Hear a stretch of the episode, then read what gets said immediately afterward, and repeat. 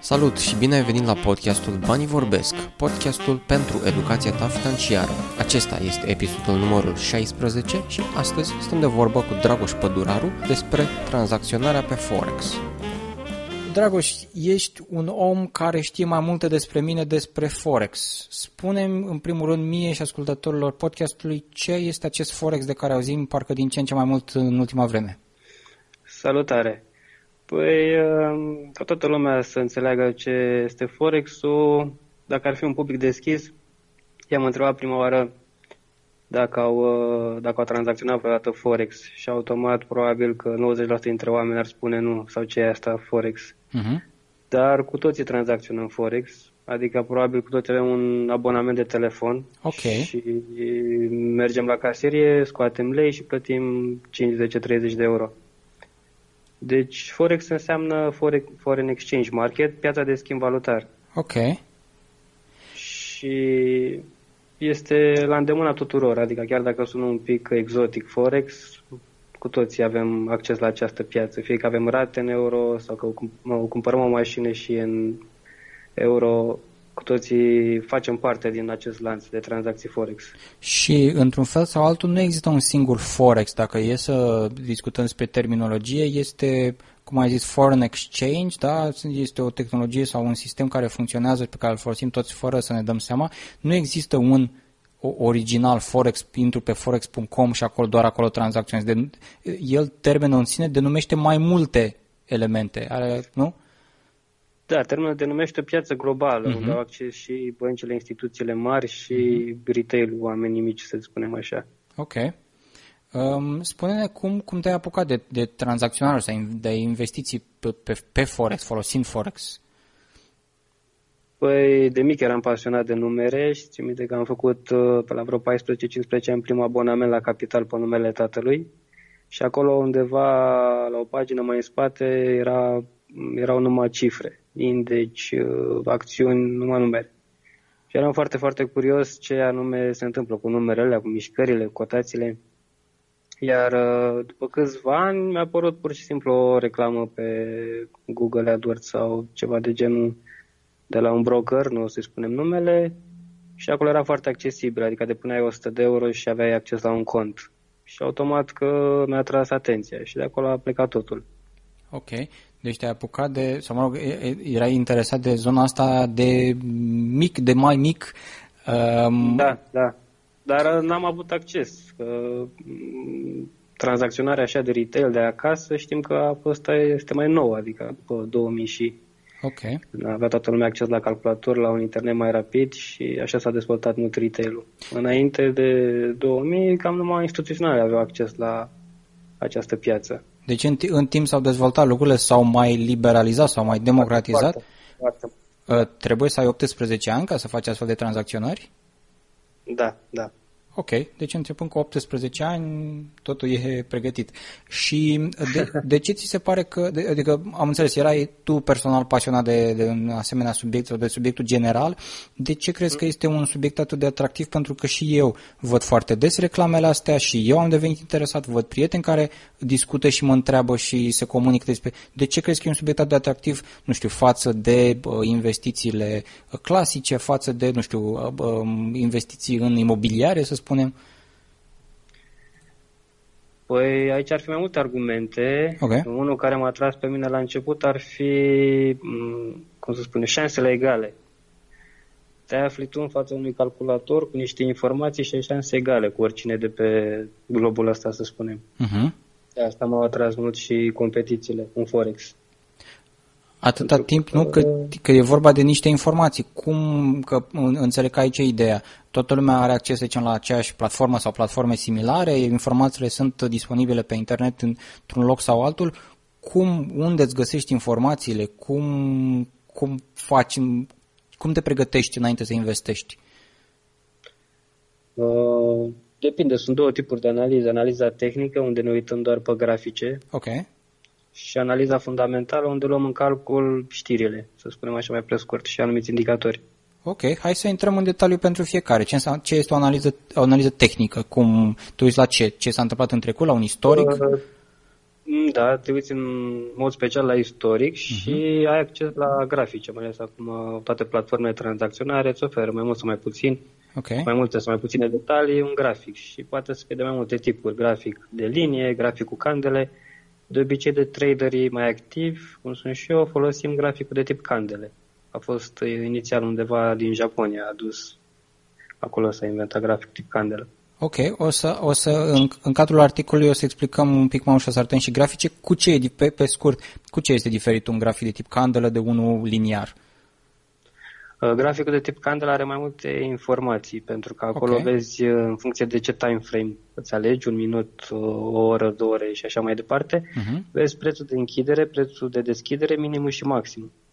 Okay. Le deosebești foarte ușor. Pe când la un grafic tip linie, vezi doar o dungă care urcă și coboară și nu îți faci o idee clară când și anume la ce oră s-a închis la un anumit nivel.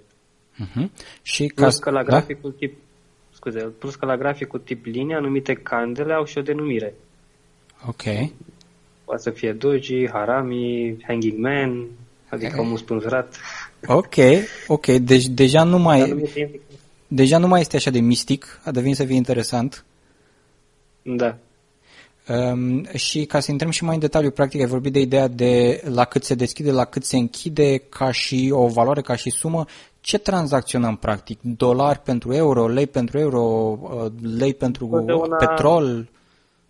Întotdeauna tranzacționăm două monede, una singură nu se poate tranzacționa, deci se tranzacționează okay. perechi. Ok. Și sunt perechile din G7, cele mai importante economii, și după aia mai sunt alte perechi care sunt denumite exotice. Ok, care adică, ar fi? Da. Uh, Mexican peso uh-huh. ar fi unul, uh-huh. ele uh, New Zealand, care se mai spune și kiwi, okay. și o, așa denumire așa mai de traderi. Uh-huh. Și de obicei cele din țările mai puțin dezvoltate, astea sunt socoțite monede exotice. Și G, G, în G7 ce intră? Dolarul? Uh, lira? Euro, dolarul, da? lira, yenul japonez. Uh-huh. Astea cele mai importante. Canada. Ok.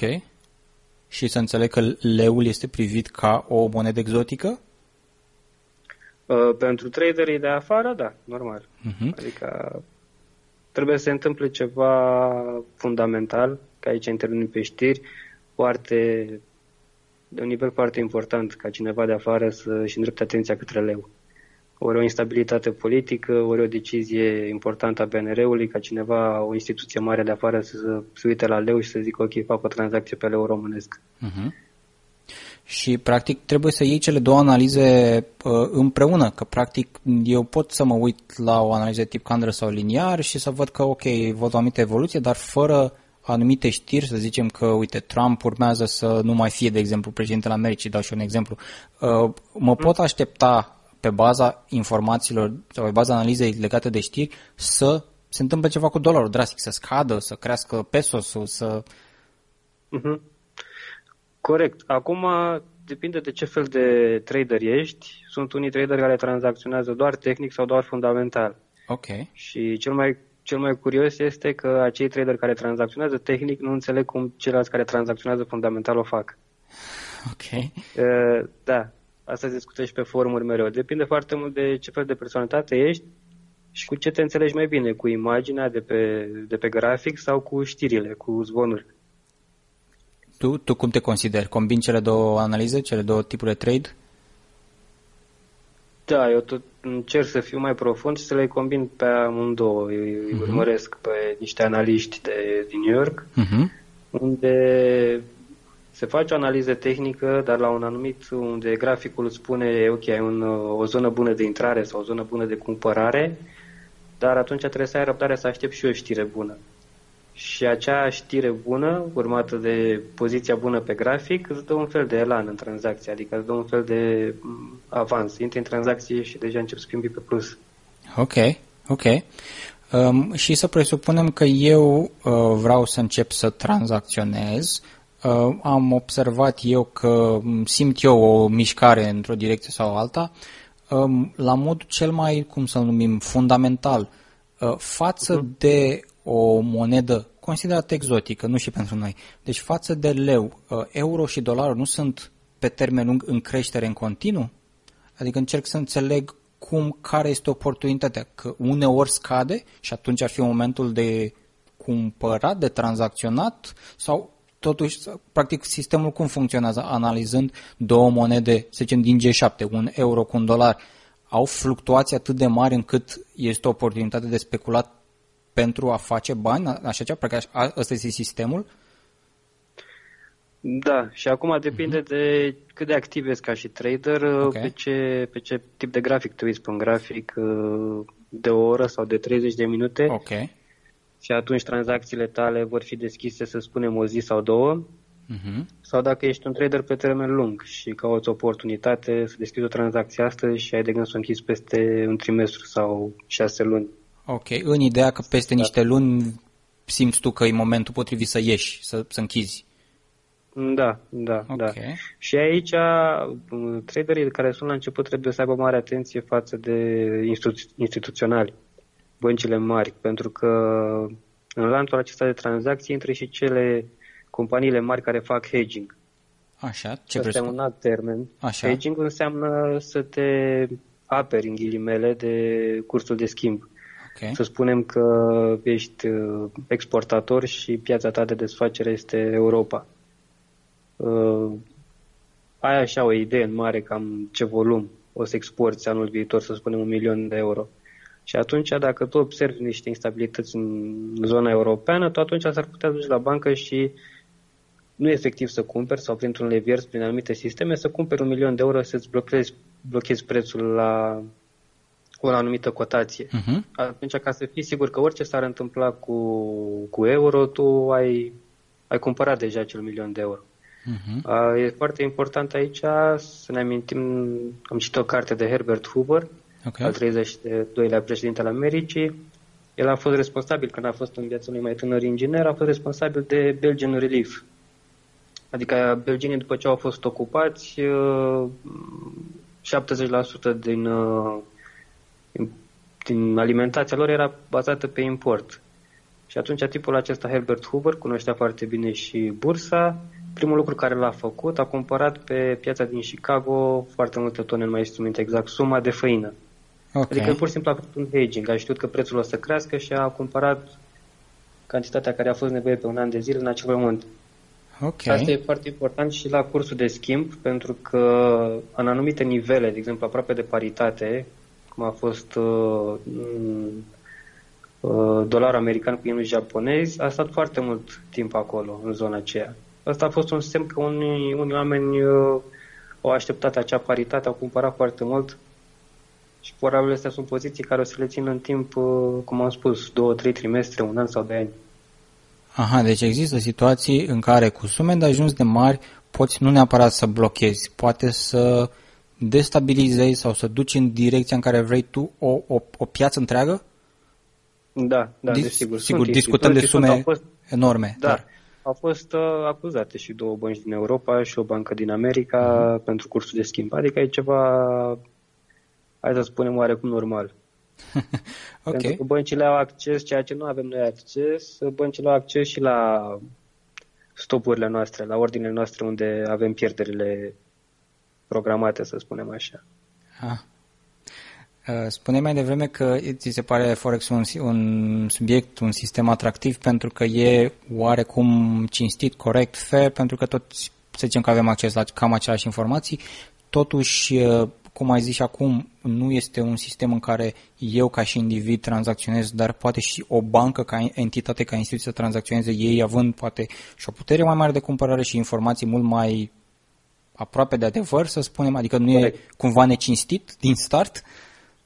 Uh, E cumva necinstit, dar acest necinstit e valabil și pentru tine și pentru un alt tip ca tine. Uh-huh. Adică nu se face discriminare că eu sunt român și tranzacționez față de un alt cetățean din altă țară. Uh-huh. Și uh, la nivel de sume care pot fi tranzacționate, vorbeai de 100 de euro cu cât uh, ai, ai găsit că puteai să începi tu. Care, din ce mai știi tu, sunt sumele cu care poți să începi, să zicem, astăzi, mâine, eu vreau să mă apuc, care ar fi tot așa, un minim 100 de euro? Da, cam așa sunt brokerii, uh-huh. cam așa cer. Și, e da? foarte important să începeți cu o sumă mică, pentru că cel mai probabil primii bani se pierd. Este, este exact ce am discutat și cu Laurențiu în, în episod despre investiții. Uh, jucați-vă sau investiți, tranzacționați sume pe care vi le permi, vi, vă permite să, vi, să le pierdeți. Da, cel mai important. Adică Asta nu, să fie ca o primă regulă. Nu luați salariul și îl puneți într-un fără fără să știți nimic, că nu vă împrumutați la bancă, nu faceți un credit știind voi că având o idee că poate să crească, să scadă ceva, sume pe care sigur pe care vă puteți baza să le pierdeți. Asta este cel mai bun principiu Um, Corect. Asta să fie prima regulă pentru ascultători, cei care n-au început încă și vor să înceapă. Uh, hai să vorbim despre riscuri. Am ajuns în zona asta, o să zicem, un pic mai periculoasă. Una dintre riscuri ar fi, ok, pierdem toți banii, dar am, s-a întâmplat, nu n-a mers, nu am nicio analiză, n-a mers cum ne-am dorit. Ăsta să zicem că ar fi un, un risc. Ar mai fi și alte riscuri de-a lungul carierei, de-a lungul experienței de, de trader pe Forex? Uh, Păi depinde ce îți dorești. Okay. Dacă vrei doar să te joci în ghilimele așa să spunem cursul valutar, uh-huh. e un risc mic. Pierzi o sumă de bani care ți-ai permis sau ai vrut să faci parte din... ai vrut să încerci ceva nou, să spunem așa, nicio problemă. Ca și trader pe termen lung, cea mai importantă problemă ar fi stresul care se acumulează în timp. Ok.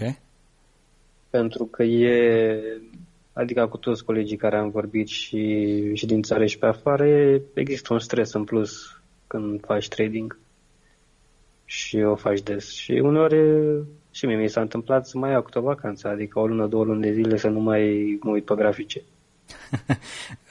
Descrie-mi o zi, să presupunem că, nu știu, vrei, sâmbătă asta, vrei să faci niște trading. Uh, cum arată ziua aia pentru tine? Cum, cum începi? Ce faci? Cât durează?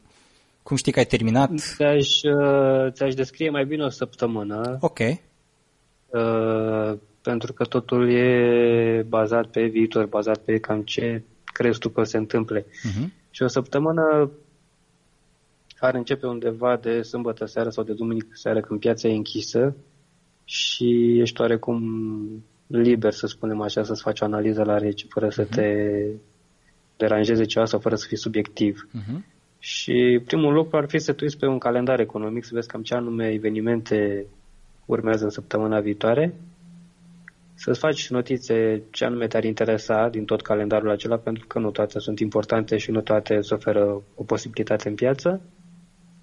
Iar pe urmă să iei graficele, să le analizezi. Și depinde de strategia ta. Eu, eu aș sugera să se urmeze o strategie un pic mai complicată și în cazul în care piața face cam ceea ce crezi tu, atunci să-ți găsești o poziție de intrare, ca să nu intru în alte detalii. Uh-huh. Adică ar trebui tu să anticipezi ceva și să aștepți un moment de validare, să spunem. Ai tu o idee că săptămâna viitoare, luni sau marți, după un anumit uh, eveniment sau după anumite date economice, euro să crească, dar nu e bine să te arunci înainte ca să vezi o confirmare. Uh-huh. Uh, și în momentul, ok, am, uh, am început duminica, am, am analizat, uh, luni să zicem că am început să tranzacționăm, undeva pe miercuri ne dăm seama că totuși s-a mai întâmplat altceva la care nu ne așteptam, are un loc un drop imens, putem să Desigur. schimbăm în timp real, să zicem ce am tranzacționat, să ne întoarcem, să întoarcem cursul? Putem, în funcție de, de strategia noastră, putem uh-huh. să avem poziții care... Cel mai recomandat este să folosești un stop, indiferent de poziție. Așa. Adică să-ți alegi o sumă care o pierzi și asta ar trebui să fie undeva între 1 și 3% din contul tău. Ok. Și de aici pleacă, să spunem așa, să vorbim un pic de statistică. Media de dreptate, să spunem, a trade este undeva între 30 și 40%.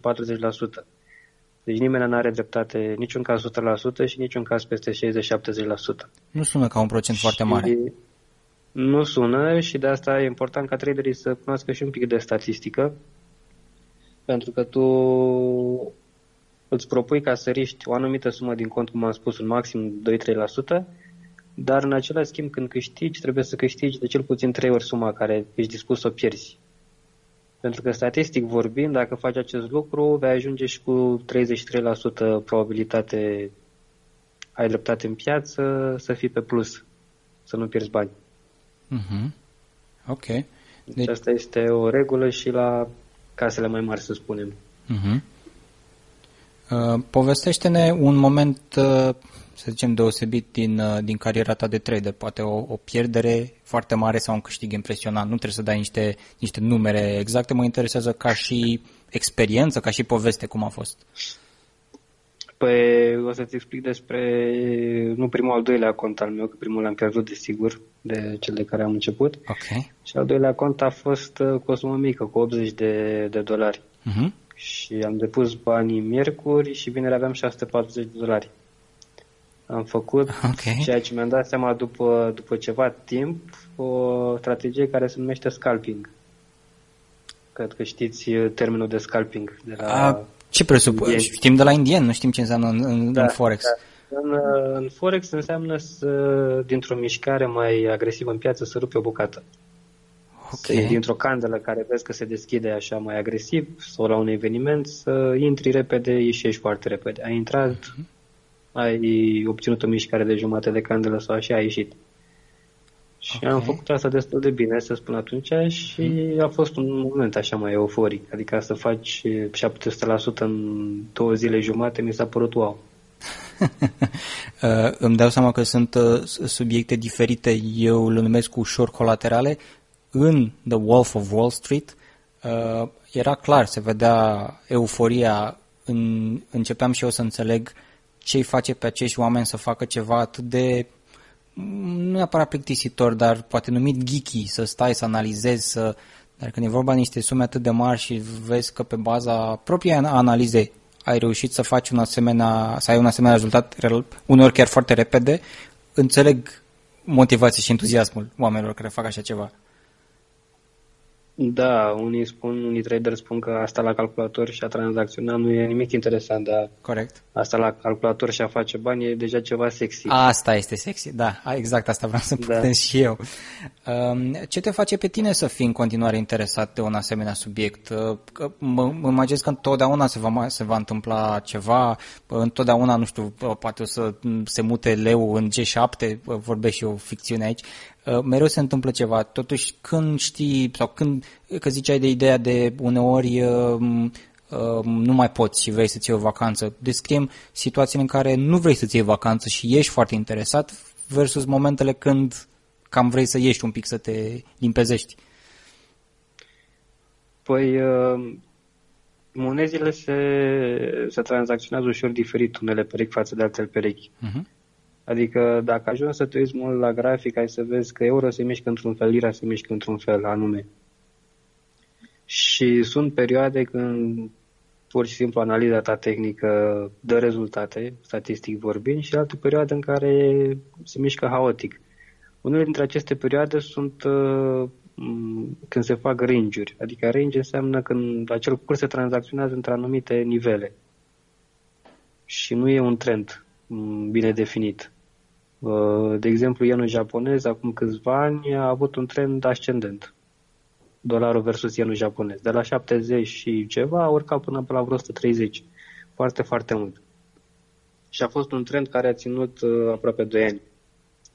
Okay. Acel trend e foarte frumos de tranzacționat, mai ales dacă ești uh, un trader, un trend follower, să urmărești trendul și nu ești un trader care tot timpul așteaptă întoarcerea de pieți. Și astfel de momente aștepți. Aștepți ca să se concretizeze un trend. De exemplu, euro a ajuns aproape de 1,4 euro-dolar acum 3 ani și de acolo a picat. A ieșit Mario Draghi, președintele Băncii Centrale Europene și a spus gata, de mâine începem cu un stimul pentru economie. E, din ziua aia euro a scăzut până, să spunem, acum câteva luni. Uh-huh. Și care ar fi momentele, care ar fi momentele când zici, gata, nu mai, nu mai vreau să fac niciun trade, nu mai vreau să văd nicio analiză, m-am săturat de toate candelele astea. Cum arată zilele astea? C- când vin? Când vin astfel de momente? După un eșec sau uh, pur și simplu pe analiza foarte după, mult? Și după un eșec, normal, după un eșec urmat de lipsă de, po- de posibilități, de lipsă de, de tranzacții. Uh-huh. Adică uh, Uite, un tip de la noi de la club, care a lucrat la, la firme mai mari, să spunem, și la Goldman Sachs, a spus că De obicei, un manager de resurse umane când intra într-o sală de trading și le vorbea traderilor de acolo, le spunea, ok, uitați-vă bine unii la alții, că peste un an nu o să rămâne cel puțin, cel mult jumate dintre voi aici. Mm. Adică piața este în, într-o continuă mișcare. Dacă ar fi existat uh, o carte care ar fi spus, uite, așa se face analiza tehnică, așa se face analiza fundamentală, am fi învățat-o și toți am fi tranzacționat și am fi cu bani. Totul mai fi bogat, da. Da, uh-huh. da. Și atunci piața se schimbă. Analiza asta nu mai dă roade. Uh, nu poți să vezi pe grafic un anumit trend sau nu neapărat trend. O anumită imagine a ceea ce vrei tu să tranzacționezi și automat spui că ții o pauză și în același timp încerci să vezi unde ai greșit să te adaptezi în continuare. Uh-huh. Și uh, ca să înțeleg uh, un pic mai bine sistemul, practic sumele pe care le tranzacționezi, respectiv sumele pe care le câștigi sau îți revin, sunt undeva într-un cont de trader? Da, da, un cont și... individual. Ok, și practic el de acolo se transferă într-un cont bancar?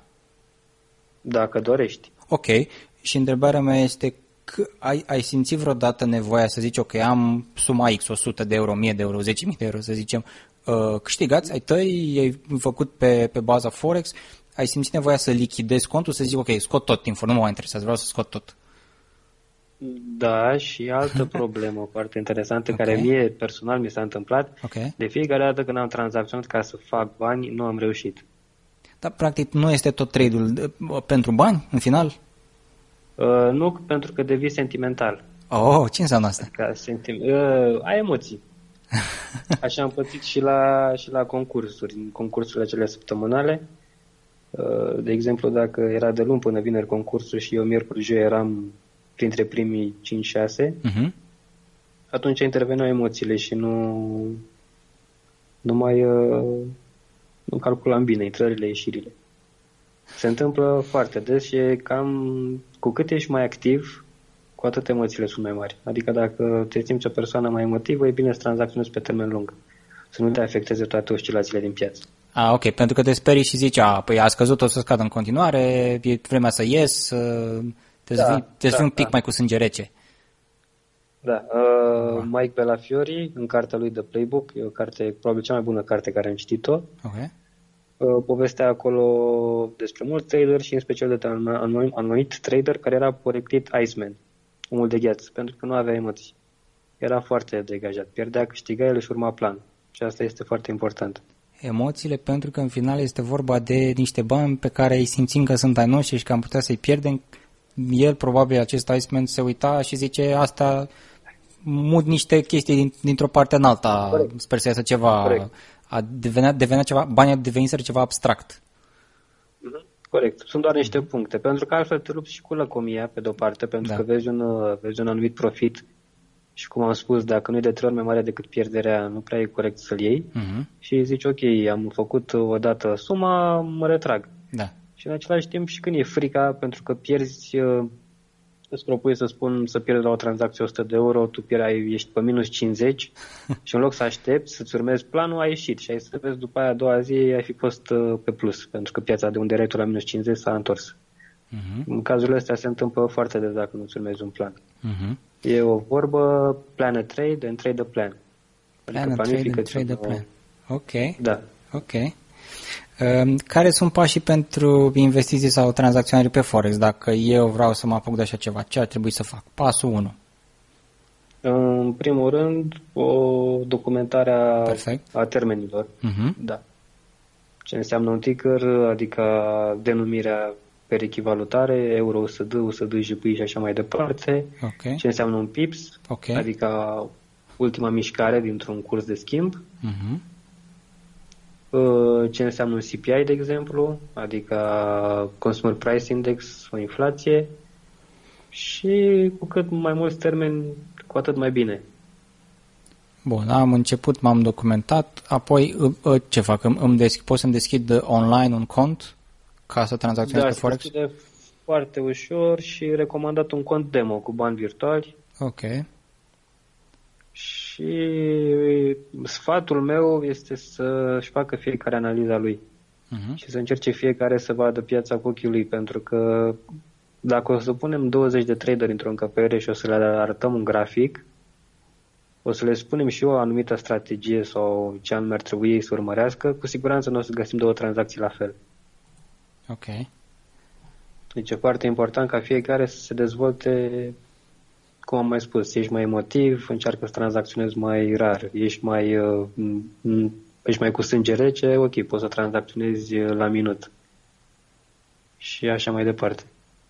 Uh, sunt și, uh, să zicem, anumite valute care îți plac ție personal, zicem, îmi place foarte mult să fac trading între, nu știu, euro și yen, se, se întâmplă să ai asemenea uh, mă rog, poate mai puțin sentimentale, mai mult din perspectiva de îmi place asta pentru că știu că de-a lungul timpului m-a, m-a ajutat, am, am, am mers. Păi cea mai bună tranzacție mea care am făcut-o și mi-a rămas la suflet, să spun așa, a fost când am, uh, am riscat o anumită sumă și am câștigat de 15 ori suma riscată și a fost pe lira sterlină versus dolar australian, GBP AUD.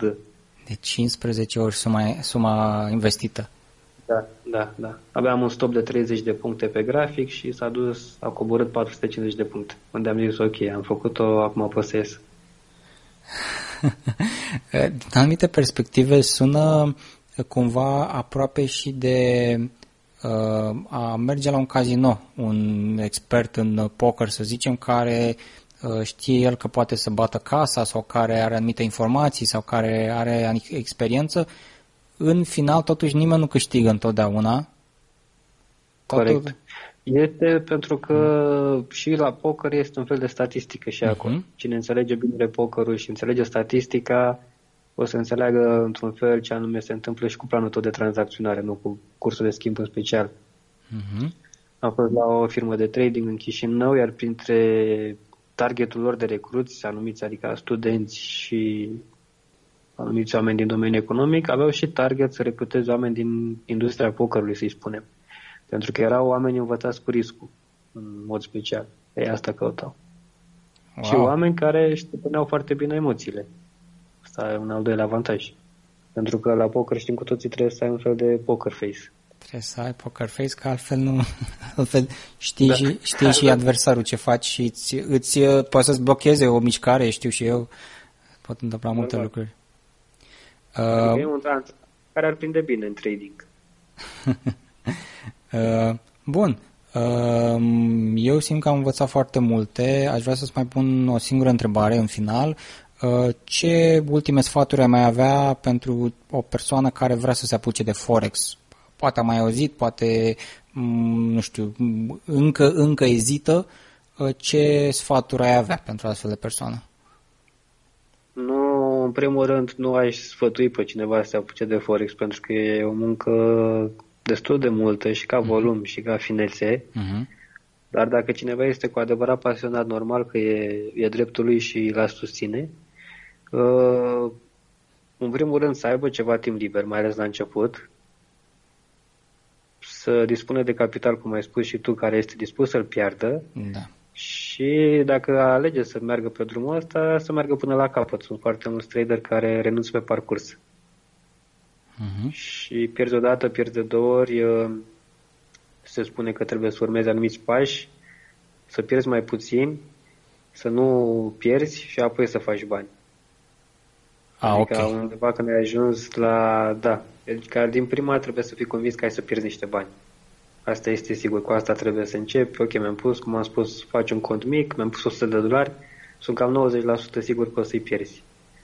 După aia o să începi să pierzi mai puțin și să nu pierzi deloc. Și după aia, când nu pierzi deloc și tranzacționezi, poți să te gândești deja cam ca ai să faci bani din treaba asta. În regulă, Dragoș, pe mine mai convins Uh, după, după ce înregistrăm acest interviu, încep să mă interesez mult mai mult de, de zona de, de Forex, mai convins să-mi iau uh, inima uh, în dinți. Uh, îți mulțumesc foarte mult că ai acceptat să vorbim. Sper să ne mai auzim și pentru, pentru un alt uh, episod cu, cu un alt subiect. Uh, îți mulțumesc uh, încă o dată că ai acceptat uh, invitația și simt că a fost într-adevăr un episod plin de, plin de informații și foarte precis, cred eu. Uh, sper. Îți mulțumesc tare mult și eu ție și mi-a făcut o plăcere. Excelent, mulțumesc. cu voi și oricând revin cu mare plăcere. Acesta a fost episodul numărul 16 din podcastul Banii Vorbesc, podcastul pentru educația ta financiară. Ne auzim data viitoare!